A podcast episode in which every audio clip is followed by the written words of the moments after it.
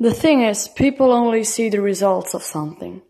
They don't see the hours that you put in. They don't see the times that you're alone and working and progressing. They don't see the times that you're breathing heavily because you did a tough workout. They only see the results. They see the content. They see your body changing. They see the results. They never see the work that's behind it.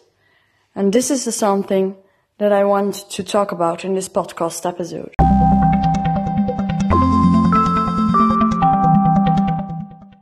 This is not a rant or a whining episode in any type or in any way.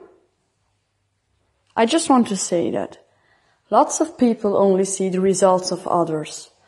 They look at somebody who works out a lot and they say, Oh my God, you have a great body. Okay, that's fine. Like, compliments are fine. Or they look at someone who makes podcasts or posts content and studies at the same time heavily and get good results, get good marks. Oh my God, you're smart.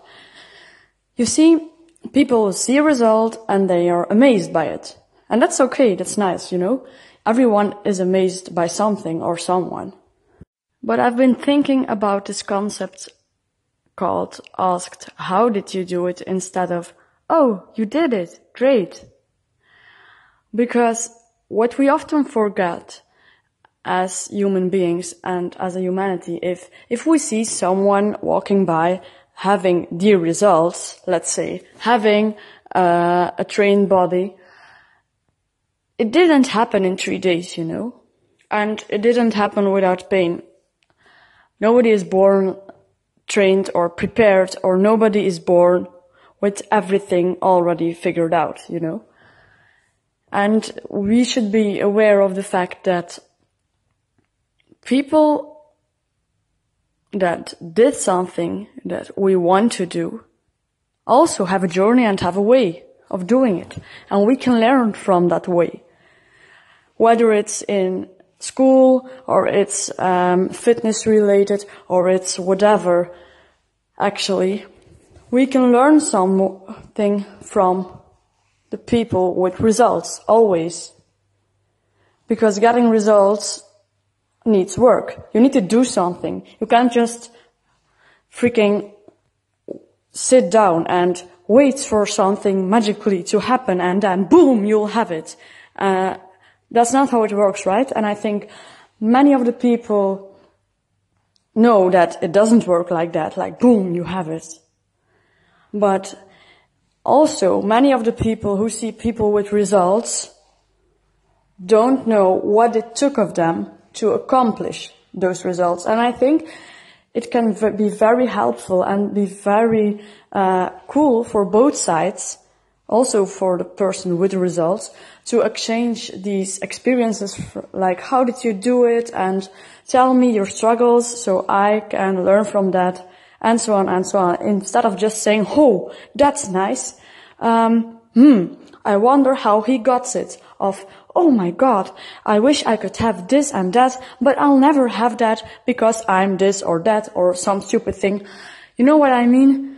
You're not this and that or some stupid thing. You just need to go through the struggle of working hard, of doing your best, of suffering, because you know what? Everyone suffers. The pretty pictures on Instagram or Facebook or whatever aren't the boom one day results. It hides pain and it hides, it's the result of a journey. It's the result of something they did for a really, really long time. They searched for solutions to their problems. They learned, they learned, they saw an opportunity. Okay, that's it. Then time passes by. They do, they do, they do. And then they get there slowly, slowly. But in this society, we only see like, ooh, the fancy picture, or ooh, this person walking by, looking great, or this person, how does she create this and that and studies? How does she do uh, this and that and achieves that too? How, that's not fair. And, well, actually, it is fair because that person probably put the work in. But these are the things that you don't see on social media or anything. These are the things that people sacrifice for other things. These are the things that people do. I don't know about you, but I have a little thirst. If you like this show and this podcast, or if you want to just support the Habit Starter movement, go to www.buymeacoffee.com slash habitstarter. That's www.buymeacoffee.com slash habitstarter. You are the real MVP.